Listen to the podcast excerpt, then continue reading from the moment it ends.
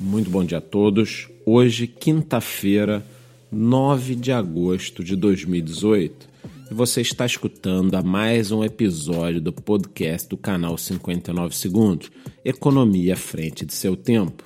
E no dia de hoje eu gostaria de voltar exatamente há 25 anos atrás. Estávamos reunidos numa esquina do bairro Leblon, no Rio de Janeiro, onde já não existe mais o tão famoso Caneco 70. Ali, entusiastas da tecnologia conversavam sempre e discutiam a respeito das BBS, que eram os Bulletin Board System, precursores da internet. Para que fique simples de você entender, conseguíamos conectar computadores uns nos outros.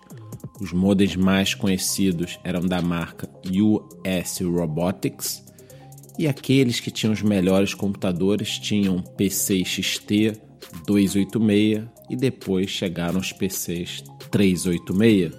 Ocorre que as dificuldades eram imensas naquele momento. Preços muito altos para qualquer periférico, dificuldade de conseguir informações.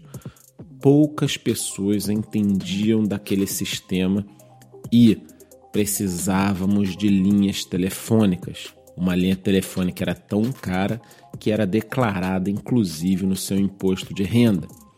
Para burlar os custos de ligações, costumávamos utilizar o sistema de meia-noite às 6 da manhã, período em que contavam apenas um pulso telefônico.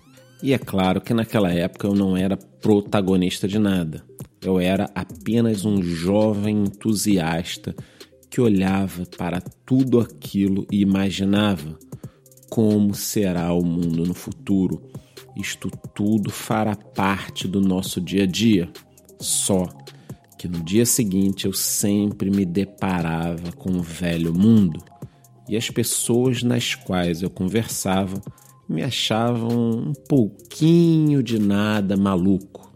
Bom, e agora voltando para os dias atuais, é impossível que você não perceba as mesmas características, as mesmas dificuldades, barreiras, pessoas te olhando de forma estranha quando você tenta argumentar de que várias coisas no mundo irão mudar. Não é só o sistema financeiro, apesar de que este sofrerá diversas transformações.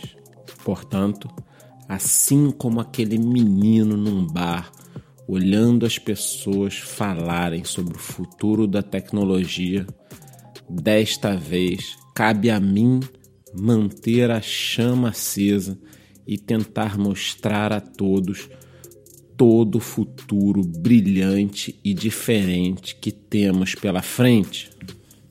Estou ciente que daqui a 25 anos escutarão esse podcast e irão decidir sobre duas opções: que eu fui um louco ou um visionário.